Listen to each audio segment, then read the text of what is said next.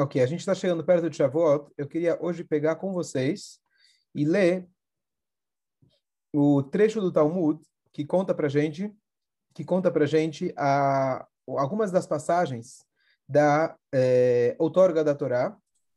Então, o desafio desse shiur é ligar então as é, atualidades, ligar o que está acontecendo em Israel com aquilo que a gente vai ler sobre Shavuot. A gente está prestes então a receber a Torá. A Torá, o povo recebeu 3.333 anos atrás, 3.333 anos atrás, eles receberam no Monte Sinai. E a Torá descreve para a gente, o Talmud descreve para a gente mais precisamente alguns episódios que aconteceram antes deles receberem a Torá.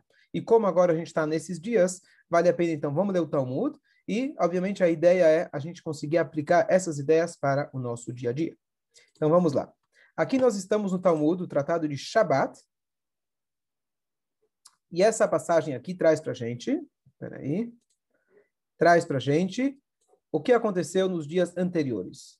Primeiro, o Talmud traz algumas, algumas discussões em relação a qual dia a Torá foi dada. Tem uma discussão se foi no sexto dia de Sivan ou no sétimo de Sivan. O que aconteceu nos dias anteriores, que Moshe Rabbeinu ia subia no Monte Sinai, Deus dava para ele algumas mensagens. E agora, Vamos ler essa passagem aqui super interessante. Traduziu para português. Pronto. A Gemara cita interpretações homiléticas adicionais sobre o tópico da revelação no Sinai. Então, homiléticas é quando a gente estuda Agadá, ou seja, não é a interpretação simples, e sim a interpretação mais é, midrash. O que é midrash? Que a gente consegue extrair daqui lições e detalhes da história que a gente não sabia. A Torá diz, e Moshe trouxe o povo para fora do acampamento ao encontro de Deus. Continua o Passug dizendo, e eles pararam na parte mais baixa do monte. Na tradução do hebraico, Vaitiatzvu, ficaram de pé, Betartit Hahar. Tartit é embaixo, não em volta, e sim embaixo da montanha. Ninguém fica embaixo da montanha, você fica do lado da montanha, ao redor da montanha. Por que a Torá fez questão de dizer que eles estavam embaixo da montanha? Rav Avdimi Barhama, eh, Barhassa disse, o povo judeu realmente ficou sob a montanha. E o versículo ensina que o santo bendito seja ele, derrubou a montanha acima dos judeus, não é derrubou, ele levantou a montanha acima dos judeus, como uma tina, como se fosse um barril. E disse a eles: Se vocês aceitarem a Torá, excelente senão lá será o seu enterro. Essa parte da Gemara é super difícil da gente entender. O que, que aqui ele está dizendo? Que Deus ele pegou um monte Sinai, depois que o povo já tinha dito, nós faremos e ouviremos, e ele chega e fala, olha, faremos e ouviremos? Ok, tudo bem, mas agora vocês não vão ter mais opção. Ele pegou o monte Sinai, colocou na cabeça do povo, falaram, olha bem, vocês querem a Torá? Se vocês falarem que sim, muito bem. Se falarem que não, eu solto. E a montanha ia cair na cabeça deles, eles já iam acontecer como que aconteceu lá em Mariana, e lá no outro lugar que esqueci o nome, aconteceu lá que, eles foram todos soterrados lá dentro, longe de nós. Mas era isso que Deus ele falou para eles. Então a primeira pergunta é: que história é essa?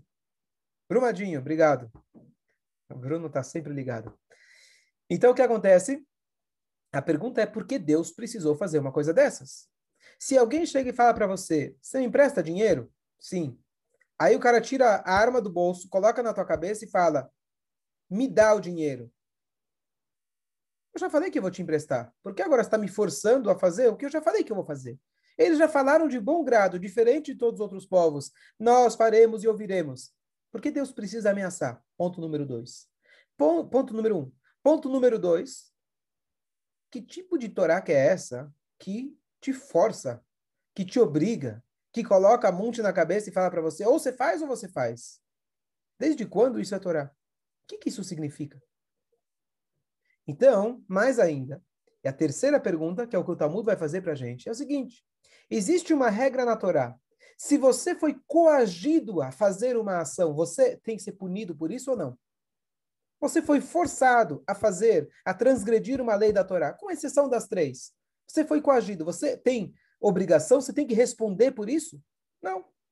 Então, se Deus ele me coagiu, ele me obrigou a fazer a Torá, Então tá bom. Então, eu não sou obrigado a fazer a Torá. Em qualquer momento eu posso falar, Deus, eu, você está me cobrando por que, que eu não fiz A, B, C das mitzvot da Torá? eu nunca quis fazer isso. Você que me obrigou. Você que me colocou um monte na cabeça e você falou, ou você faz ou você faz. Eu não estou afim de fazer, eu nunca aceitei que eu vou fazer. Por que você está me culpando por isso? Então, essas são as três perguntas sobre essa pequena passagem, mas muito crucial e importante para a gente entender o conceito da Matan do Matan Torah.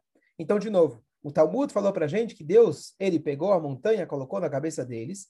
Pergunta número um, que jeito é esse de dar a Torá? Pergunta número três, estou saindo da ordem. Eu não, nunca aceitei de bom grado, então por que, que eu tenho que fazer a Torá? E qual é o sentido de fazer isso se o povo já tinha aceito? Então vamos ver a continuação do Talmud, depois a gente vai ver os comentários. Então, ó, vamos ler de novo aqui. E eles pararam na parte mais baixa do monte. Ravavdim e Barhama Barhassa disse que Hashem ensina que o santo bendito seja ele, derrubou, na verdade é, segurou a montanha acima dos judeus como uma tina, um barril, e disse a eles, se vocês aceitarem a Torá, excelente. Se não, lá será o seu enterro. Rabá Bariakov disse, e continua o Talmud dizendo, a partir daqui há uma advertência substancial à obrigação de cumprir a Torá. Ou seja, o povo judeu pode alegar que foi coagido a aceitar a Torá e, portanto, não é obrigatória.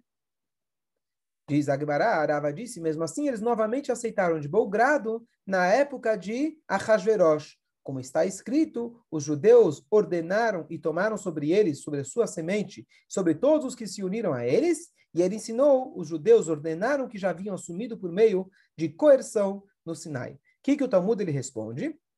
Ele está dizendo para nós, olha, é verdade que naquele momento eles não aceitaram necessariamente de bom grado, mas na história de Purim, que aconteceu muitos anos depois, quando eles estavam sob ameaça de aniquilação total de Ahasverosh e Aman, eles tiveram um ano inteiro que eles se dedicaram de corpo e alma para o estudo da Torá, demonstrando que eles não estão fazendo isso porque eles são forçados. Caso contrário, eles poderiam dizer: bom, então a gente não quer mais ser judeu, estamos sendo ameaçados.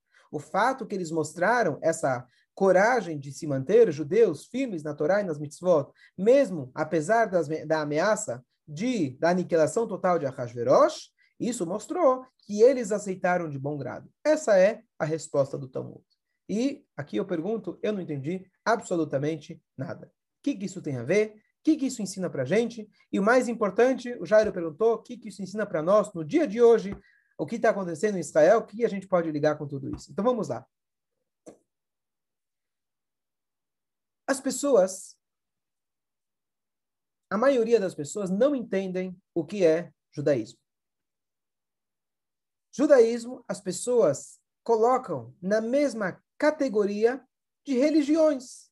Tem religiões mais novas, religiões mais antigas, tem religiões que acreditam determinadas entidades, outras acreditam em outras. Nós acreditamos em um Deus só. Isso é a religião judaica. O pioneiro foi Avraham Avinu, Moshe Rabbeinu recebeu um monte no Sinai e o resto é história. O problema da gente chamar o judaísmo de religião, entre outros problemas, é que religião, ela na verdade, como é entendido aí pelo mundo, é uma bengala para ajudar o ser humano. Todo ser humano, em determinado momento da sua vida, se depara com uma dificuldade e ele percebe quão pequeno ele é e ele tenta apelar para algo maior. Aí surge a religião. Por que, que a religião nunca faliu? Apesar do mundo moderno que a gente tem, grande parte do mundo, grande parte do mundo acredita em Deus e assim por diante. Porque religião é algo que convém.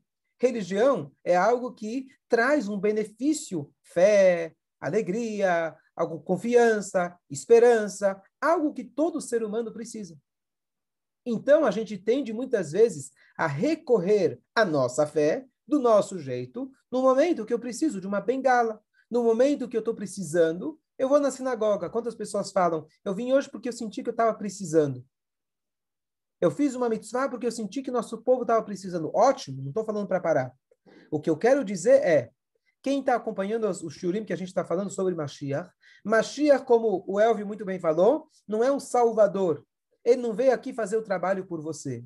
Judaísmo não acredita em delegar as suas obrigações. Judaísmo não acredita que você deixa de fazer o que você tem que fazer e fala, eu deixo nas mãos de Deus. O que sim é judaísmo? Judaísmo ele não veio para suprir uma necessidade humana. Nós, seres humanos, judeus especialmente, viemos suprir uma necessidade, entre aspas, de Deus. Não é que Deus vem resolver meus problemas. Eu estou aqui para resolver os problemas de Deus. Deus estava sozinho. Vou usar uma linguagem bem imprópria, mas só para é, elaborar, só para ilustrar um pouquinho. Deus estava lá sozinho. Antes dele criar o mundo, não tinha ninguém. Estava meio enjoado. Já estava cansado de todo o Netflix, já estava cansado de assistir as mesmas coisas. A televisão sempre contava a mesma coisa. Falei, deixa eu criar um mundo, fazer uma coisa um pouco mais legal. E ele, no momento que ele decidiu criar o mundo, não é que faltava nada para Deus, que, claro, falar que falta uma coisa para Deus é dizer que Deus é imperfeito, mas faltava uma coisa para Deus. O que faltava para Deus? Não era algo, e sim alguém. Para Deus não faltava algo, para Deus faltava alguém. Um relacionamento. Para ter um relacionamento, você precisa ter alguém. Para ter um verdadeiro relacionamento, você precisa ter alguém que não pensa igual você.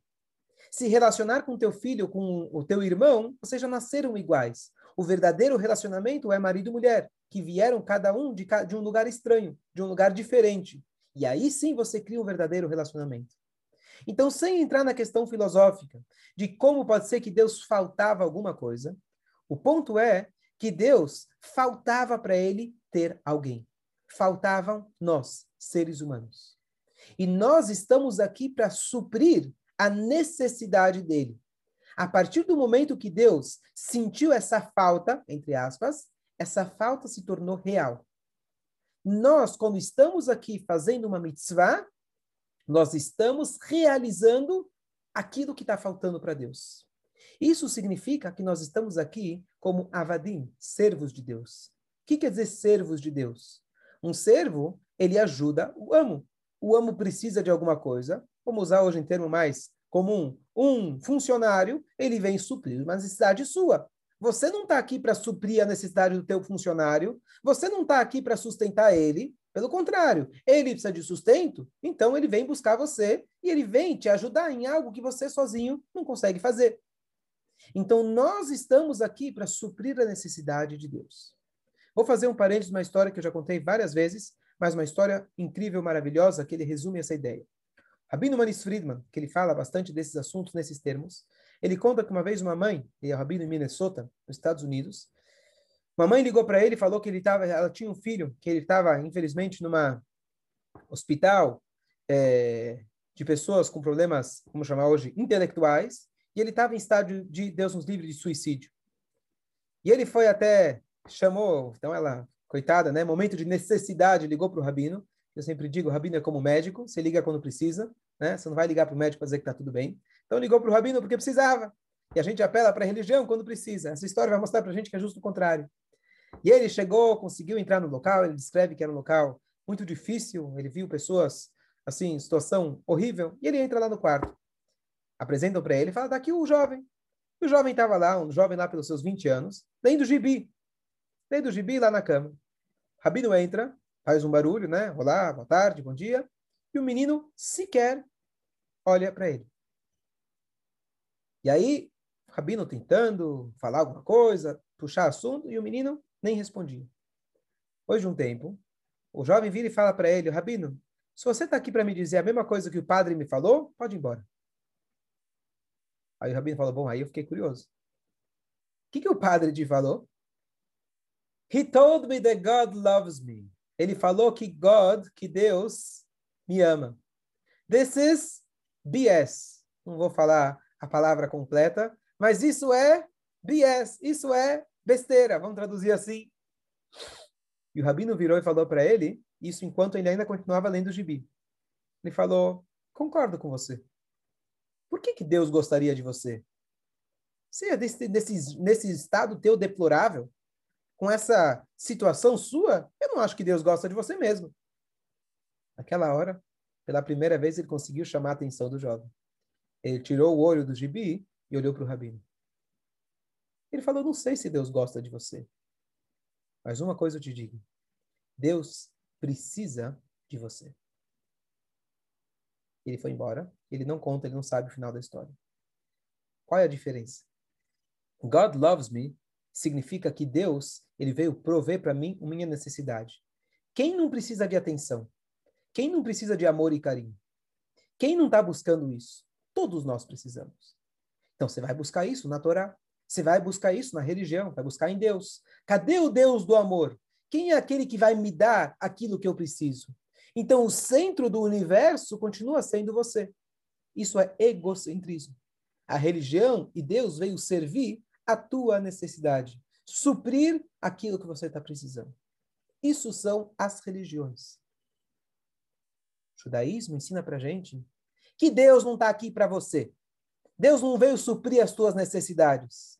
Você está aqui para Deus. Você foi chamado na empresa para trabalhar e sem ganhar dinheiro. Você foi chamado porque Deus te deu o maior privilégio, que é você ser necessário. Nós precisamos muito mais do que amor e carinho, é a gente se sentir útil. Prestem atenção. Vivemos numa época onde Baruch Hashem, hoje existe uma expressão de amor muito grande. Antigamente era paulada. Antigamente muitos não tinham conversa com os pais. Hoje Baruch Hashem tem conversa, tem diálogo, tem amor. E muitos pensaram que se eu der amor para meu filho, se eu der carinho para meu filho, se eu der isso, ele vai ser aquele filho ideal. Infelizmente, isso nem sempre acontece. Falta um ingrediente que é muito mais vital para o ser humano que o amor e o carinho. Sentir-se necessário. Sentir que você faz a diferença. Se você não sente que você tem uma missão única aqui na vida, você vai dizer: bom, você ama eu. Deus gosta de mim. Meus pais gostam de mim. Mas usar um termo, infelizmente, duro, que já ouvi histórias. Os pais eram extremamente eh, carinho e amor, e Deus nos livre de julgar ninguém. Mas a criança, o jovem, ele fala: tá bom, você gosta de mim, mas eu gosto de mim mais do que você gosta de mim. E eu não estou me sentindo, não estou vendo sentido na minha vida. Então, para que eu vou continuar? Eu amo você e eu entendo que você ama a mim, mas o amor que eu tenho por mim mesmo é maior. E eu não estou vendo sentido na minha vida. Então, para que, que eu vou continuar? E é isso que a Torá ensina para gente. A Torá, Deus, não veio suprir o que você precisa. É claro que se você estiver servindo a Deus, é claro que você tem um bom, funcionário, o patrão vai tratar você bem, ele vai te dar décimo terceiro, férias, bônus, etc. É claro, mas isso é consequência. Se você enxerga o judaísmo, Deus está aqui para suprir a minha parnassá, ou então de vez em quando deixa eu fazer uma tzedakah para Deus ficar feliz. Deus está aqui para me dar uma vida boa. Deus está aqui sequer para me garantir o um mundo vindouro. Tudo está em volta de você. Isso ainda não é judaísmo. É verdade que tem mundo vindouro? É. É verdade que se você fazer o que Deus quer, Ele vai te dar o que você precisa? Precisa? É. Mas a pergunta é qual o foco? Ele está aqui para mim, eu ou eu estou aqui para Ele? Essa é a novidade do Monte Sinai. Quando Deus chega e oferece para o povo e ele fala: Vocês querem a Torá? Nós queremos. Bom, é igual que alguém chega na tua porta e fala: Você quer comprar shampoo da, como chama, avena? Alguém bate na tua internet, no teu WhatsApp e começa a bombardear: Você quer alguma coisa? Você quer, você quer, você quer, você quer. Na hora que eles te convencem que aquilo é uma necessidade, fala: Eu quero. Então, manda, pode mandar, depois manda a conta. Foi isso que eles fizeram. Deus ofereceu a Torá, sim. Eles falaram queremos, faremos e ouviremos. Mas o ponto inicial, até aquele momento, era Deus. A gente aceitou. Ou seja, Deus, gostamos da ideia, mesmo que eu não sei o que você tem no pacote, mas você ofereceu para a gente, vindo de você, eu acredito em você. Então você está aqui para me servir. Tudo gira em volta de mim. Ah, Vocês aceitaram o judaísmo? Vocês querem o judaísmo? eu vou mostrar para vocês que isso não é judaísmo. Você dizer eu quero é fantástico, é maravilhoso, é o primeiro passo. Senão não existe nenhum relacionamento. Mas a partir do momento que iniciou um relacionamento, eu quero mostrar para vocês que vocês têm uma montanha em cima de vocês. A montanha significa a revelação tremenda que teve naquele momento. Qual que é a revelação? Que Deus, ele precisa de você. Ou você aceita, ou senão você não tem sentido aqui na vida. Essa é a maior alegria nossa. A gente pode interpretar isso no literal, quer dizer, Deus falou, você pega a Torá, senão eu te mato. Não. Deus está dizendo, por que, que eu vou te matar? Porque eu preciso de você. Caso contrário, você não tem sentido aqui na vida. Essa é a maior alegria que um judeu pode ter, que um ser humano pode ter. Poxa, Deus ele precisa de mim. E se eu não fizer o que ele quer, ele vai, ele não vê sentido em mim. Ou seja, se eu viver, eu tenho todo o sentido. Eu faço toda a diferença. Quando o ladrão, Deus nos livre, chega com uma arma na cabeça e fala: "Eu quero o teu dinheiro". Poxa, talvez você vai falar, pelo menos alguém valoriza meu dinheiro. Eu quero ter o celular. Você dá para ele o celular velho? Você fala, bom, pelo menos alguém vai usar o celular velho, tá certo? Você cria, você dá um sentido para aquilo. Claro, é só um exemplo. Então, Hashem, quando ele fala, eu preciso, ou você faz, ou se não, eu te mato. Ou seja, ou você faz, ou se não, não tem sentido você viver. Então, o que que Ben Israel falaram? Ah, uau, então agora tem um sentido eu viver. Não é que Deus está aqui para me suprir, não é que Deus está aqui para me ajudar, porque eu falei, eu quero, eu disse. E sim, agora Deus ensinou para a gente o que é judaísmo. E como Hassidut explica, não é literalmente que Deus pegou a montanha, a montanha do Monte Sinai, que era o lugar sagrado naquele momento, foi uma revelação tremenda divina que eles foram coagidos a dizer sim. Não é que Deus falou, ou você pega ou senão você morre. É quando alguém te mostra um amor, por exemplo, muito grande, você não tem como dizer não para aquela pessoa. Em resumo, o que a Torá ensina para a gente é que todas as mitzvot da Torá é uma oportunidade que a Hashem ele criou, que você, ser humano formiguinha, consegue deixar o infinito feliz. Você faz a diferença para quem? Para ele. Não só para os teus amigos, não só para o universo. O universo faz a diferença para Deus. Essa é a grande novidade. E por isso Deus ele chegou e coagiu o povo. Por isso ele pegou a a montanha e colocou em cima da cabeça deles, mesmo depois que eles já tinham aceito para mostrar para eles que não é o bom grado, não é a tua vontade. Judaísmo não é uma religião que vem suprir a sua necessidade, não. Judaísmo é Deus. Judaísmo é você poder tra trazer Deus aqui na Terra, você concretizar a vontade dele. Isso talvez pode parecer um pouco, é, é, é, você vai se sentir um pouco menor por isso. Poxa, eu estou aqui para servir Deus. Mas se você para e pensa, isso é o que dá para a gente o maior sentido de viver. Uh, contando o Rabino Manis Friedman, ele contou uma passagem recente de que um jovem nos Estados Unidos saiu uma reportagem, uma só, mas o suficiente para mo mostrar para a gente como o mundo está. A reportagem é a seguinte: um jovem ele processou seus pais e o processo diz o seguinte: vocês têm que me sustentar o resto da vida. Por quê? Porque não fui eu que escolhi nascer. Não fui eu que escolhi nascer. Vocês escolheram que eu nascesse? É responsabilidade de vocês. Vocês têm agora me sustentar até o final da vida. Quem olhar isso vai achar que é cômico. Mas não está errado. Ninguém escolheu nascer. Se você escolheu que eu nascesse, então você tem que me sustentar. Não está certo? O que está de errado nisso? Está certíssimo. Você não escolheu nascer. E você não está aqui porque você escolheu. Você não está aqui porque é conveniente para você. Porque se fosse, se fosse por conveniência, realmente, ou você pode dizer, a vida não me convém. Ou você pode olhar e falar que o mundo te deve, teus pais te devem, Deus te deve. Essa é uma forma de enxergar a vida. Eu sou o centro das atenções, eu estou aqui porque eu quero, porque eu gosto, porque me convém. Então, como consequência, eu preciso fazer o suficiente para que eu tenha uma troca que eu possa conseguir aquilo que eu quero. Essa é uma forma de enxergar. A resposta que o pai, a resposta verdadeira que esse pai deveria falar para o filho é: realmente você não escolheu nascer. E essa é a essência da vida. Você não escolheu nascer porque quem escolheu está acima de você. Quem trouxe você para esse mundo, ele trouxe porque era necessário para ele. Ah, mas então eu estou aqui para ele? Sim, você está aqui para ele. Ele te deu um maior sentido de vida, muito além do teu próprio ego, muito além das tuas necessidades. Você está aqui para ser um, um recipiente, para ser um, um canal de algo infinito, de algo muito maior que você mesmo. Não. O Yosef perguntou qual a conexão com a atualidade. Eu posso compartilhar com vocês um vídeo que eu recebi ontem no nosso grupo de WhatsApp de todos os shluchim do Brasil. Alguém mandou, é uma TV, pelo menos o cara está falando inglês, não sei se é americana, mas de que a Índia teve agora um fenômeno muito esquisito. Milhares de pessoas, que eles são lá muito idólatras, jogaram seus deuses, seus ídolos, na rua, destruíram. Não sei se vocês assistiram. Por quê? Porque o coronavírus lá continua aumentando e aumentando. Eles rezaram para os ídolos e não funcionou. Então eles estão decepcionados com os ídolos deles e jogaram tão na rua, jogaram no rio. Você vê, eu mostro para vocês, milhares e milhares na rua, caminhão de lixo, trator passando para tentar limpar aquela bagunça. Então a gente sabe que é um sinal de Mashiach. Está escrito, a gente lê a virg do lim na área, a gente fala no aleno, Mashiach chegar, Deus vai tirar todos os elilim, todos os, todas as idolatrias é, é, da face da terra, todo mundo vai reconhecer que Hashem é um, Deus é um, etc. Mas aqui tem uma coisa interessante que o Talmud fala para a gente que acho que isso se conecta com a situação que a gente está passando. É interessante, longe de nós, a gente não acredita em idolatria, mas a gente acabou de fazer uma comparação entre religiões e o judaísmo.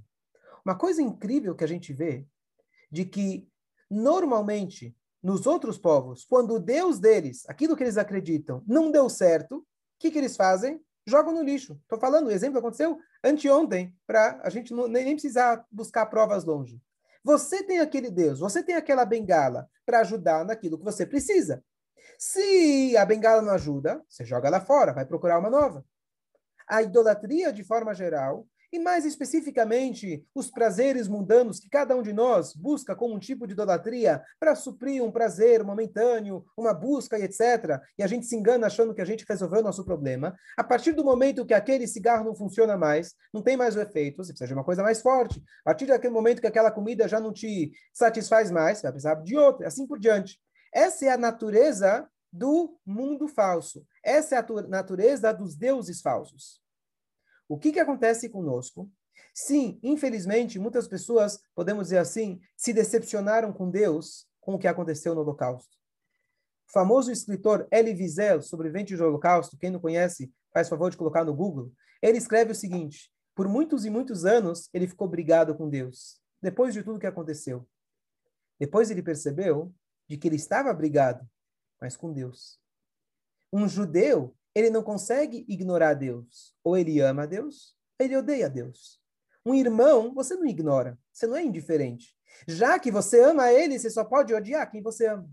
O nosso povo, número um, muitos e muitos continuam firmes com Deus, mesmo depois de tudo que Deus aparentemente, longe de nós, nos traiu, mesmo que Deus fez tanta coisa que para a gente é incompreensível, nós cada vez mais, como somos, somos como massa de bolo, quanto mais bate, mais forte, maior a gente cresce, mais a gente cresce.